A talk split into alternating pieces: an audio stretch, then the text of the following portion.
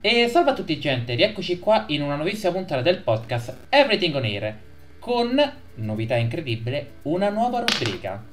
Ebbene sì, signori, iniziamo a parlare di un argomento che a me piace un sacco, con cui non dico ci sono cresciuto, ma in qualche modo sta diventando parte della mia vita, ossia Dungeons and Dragons.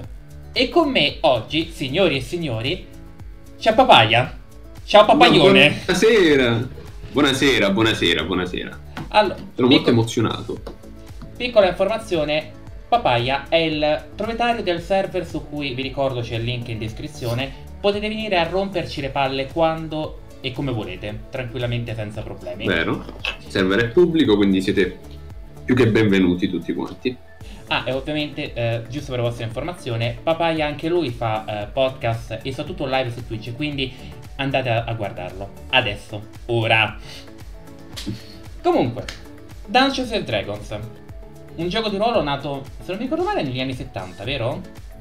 Sì, eh, era negli anni 70, la versione embrionale in realtà era praticamente un aggiornamento eh, creato da fan, ovvero da un fan in- eh, principale, ovvero Gary Gygax, per un wargame. Infatti Dungeons and Dragons come prima edizione parte come eh, una sorta di modalità diversa per un wargame, che poi si è sviluppato con Advanced e poi con la seconda edizione, in, in futuro, negli anni 80. Arrivando fino a quella che è attualmente la quinta, la Quinta quinta edizione. Sì. E brevemente, se volessimo descrivere DD. Io ho detto gioco di ruolo, però gioco di ruolo è, dire come, è come dire tutto e dire niente. Sì, allora, effettivamente gioco di ruolo uno può pensare anche ai videogiochi. Eh, a differenza appunto del videogioco di ruolo come può essere un JRPG, eh, il gioco di ruolo da tavolo come D&D, che piccolo appunto Dungeons and Dragons alla fine è il gioco da tavolo eh, da ruolo più famoso al mondo e eh, quindi il diciamo quello che è arrivato prima è quello che ha ispirato molte persone.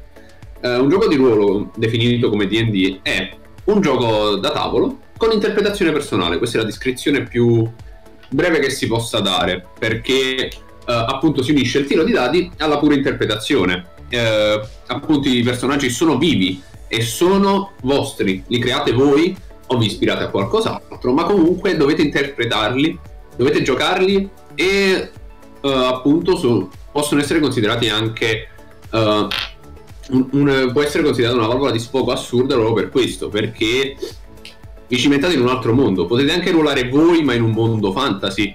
Ma comunque dovete ruolare, principalmente. cioè, praticamente si potrebbe pure eh, fare una campagna che alla fin fine è, una, è un isekai, se vogliamo metterla così. Sì, si potrebbe tranquillamente fare. Alla fine è un mondo fantasy. Io comunque devo essere onesto, ogni volta che devo spiegare D&D uso sempre questo, questa metafora slash meme, ossia che D&D è come andare al cinema. Il problema è che tu non solo sei spettatore, ma sei anche attore, non c'è un cazzo di copione, non c'è proprio niente, e il budget è limitato, cioè si può fare di tutto e di più. Più che altro eh, ha senso come metafora, però io eh, dire- cioè, aggiungerei anche il fatto che un copione non esiste. Che c'è una, una- delle linee guida date dal regista che eh, però il regista è anche attore allo stesso momento, ma il copione non esiste si improvvisa tutto e si va avanti improvvisando. Quello è vero. E una cosa così giusto per... Prima eh, parlavamo comunque sia di eh, riferimenti, no? In generale nella cultura. Parlando di questo, D&D, se non ricordo male, ha avuto una grande influenza a livello cinematografico, serie tv, letteratura e così via. Cioè, correggimi Sì. se sbaglio, il trono di È spade vero. nasce da D&D. Principalmente nasce come formato campagne D&D. Eh, ora eh, effettivamente non voglio non voglio en- entrare in un argomento complesso che effettivamente non so al 100%, ma è strutturata come una campagna di D&D, un, appunto una narrazione corale come sono i personaggi di una campagna. E, e i personaggi possono lasciarci le penne tranquillamente in ogni momento se fanno delle stupidaggini, come succede anche nel Trono di Spade. Ma non solo questo, in generale, abbiamo anche riferimenti più, più velati o citazioni che sono diventate anche poi parte della cultura pop in generale. Tipo eh, il Beholder, creatura ormai leggendaria per chi non lo conoscesse, è semplicemente una sfera con un occhio gigante e dei tentacoli con altri occhi. Uh, il Beholder è stato fonte di ispirazione per il capodemone di Doom, creatura iconica per Doom, e che appunto uh, è tale quale al Beholder, tranne i tentacoli. Mo- ho anche, che ne so, altri mondi fantasy, molte ispirazioni, i draghi in generale, vengono sempre citati come draghi colorati che hanno diversi elementi. Questa cosa viene da, da Dungeons and Dragons. E potrei andare avanti per ore, come anche carte di Yu-Gi-Oh!, carte, eh, carte di Magic ovviamente, e, e, così andando avanti e così via. Poi se non mi ricordo male ci sono anche degli anime che sono ispirati da Dungeons and Dragons, tipo che ne so, Rising of, of the Shield Hero, se non mi ricordo male anche quello nasce da... Rising of Shield Hero prende la formula di Dungeons and Dragons, con i livelli, con il party, con il, con il supporter che è sempre quello là più... Uh, bisfrattato? Più bisfrattato e e una cosa importante, soprattutto, mi è venuto in mente adesso: uh, il, gli MMO nascono da. La formula del gioco di ruolo con le classi nasce da Dungeons and Dragons. Quindi World of Warcraft, Albion, uh, Final Fantasy con le classi devono tutto a DD. Che poi ora che ci sto pensando, noi stiamo parlando di serie TV, anime e così via, che prendono ispirazione da, da D&D. È vero che si parla di un altro sistema perché se non mi ricordo male usa, eh, è ispirato a una campagna che usava Pathfinder, però c'è Legend of, of Oz Machina che è uscito ora ultimamente. Sì. Che non, è, eh, non, prende soltanto Pathfinder ma anche da Dungeons and Dragons ah. perché comunque il sistema... Eh, il sistema poi è stato cambiato nel corso d'opera per riadattare uno dei personaggi che è Gaslinger, mm-hmm. creato da Matthew Mercer. E appunto lì è proprio l'esempio più lampante avete adesso una, una, serie da poter vedere che è letteralmente ispirata a una campagna. È proprio una campagna scritta che potete trovare pure su YouTube.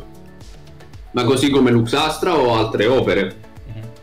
che appunto hanno, usano come metodo di scrittura il gioco di ruolo e non un copione ben fisso. Il che rende tutto anche molto ma molto più interessante. E sì, perché non saprai mai quello che succederà. Come mandare la trama, esatto. E noi lo sappiamo fin troppo bene, vero? Esatto. Vi dico soltanto questo, sia io che Papaya masteriamo due campagne e, e le capocciate che abbiamo tirato al muro per il cercare di capire cosa vuole fare il party o, il, pa- o perché il party magari fa qualcosa che non ci aspettavamo sono state più che tante.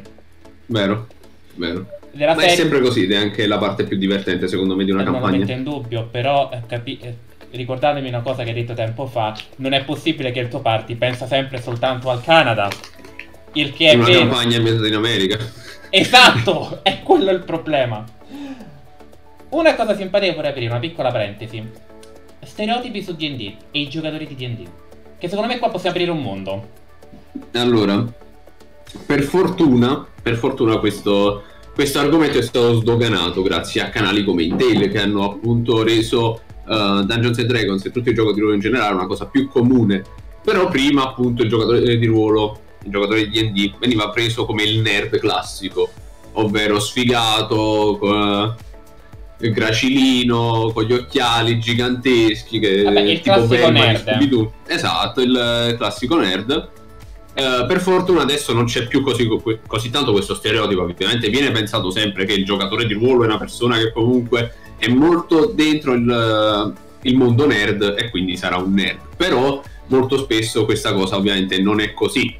Uh, quindi lo stesso Vin Diesel, attore famosissimo, giocatore di ruolo da anni, uh, oppure The Rock. Che poi quindi, aspetta, comunque... se non mi ricordo male, Vin Diesel, tramite sì. lui è nata la classe del Blood Hunter, se non ricordo male. Sì, questo perché appunto Matthew Mercer, sempre master di Critical Role, per fare una giocata con lui che trovate anche su YouTube, eh, ha voluto creare eh, appunto una classe dedicata al suo ruolo nel, nell'ultimo cacciatore di streghe, creando il Witch Hunter. Soltanto che eh, poi in futuro poi è stata aggiornata ed è diventata il Blood Hunter.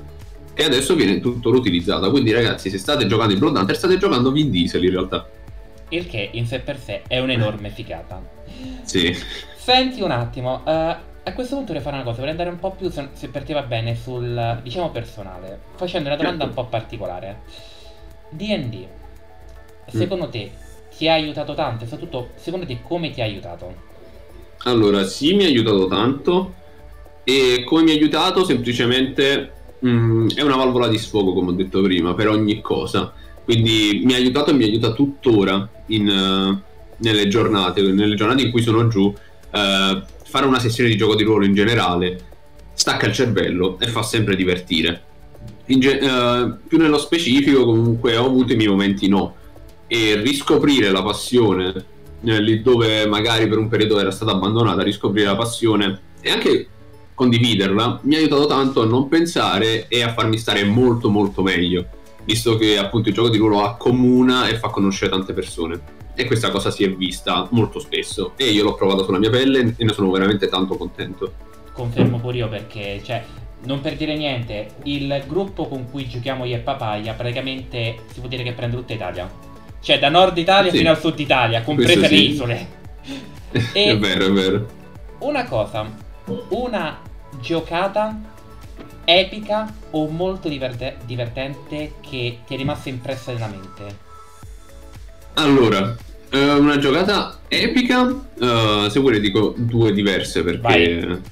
Ok, una giocata epica sicuramente è stata in una delle campagne più recenti che sto giocando, che sto masterando, uh, che appunto è, stato, è stata questa campagna il tema Far West scritta da me, dove appunto il party, diciamo, avevano, erano stati imprigionati e avevano miliardi di modi per uscire e loro hanno scelto di distruggere la prigione.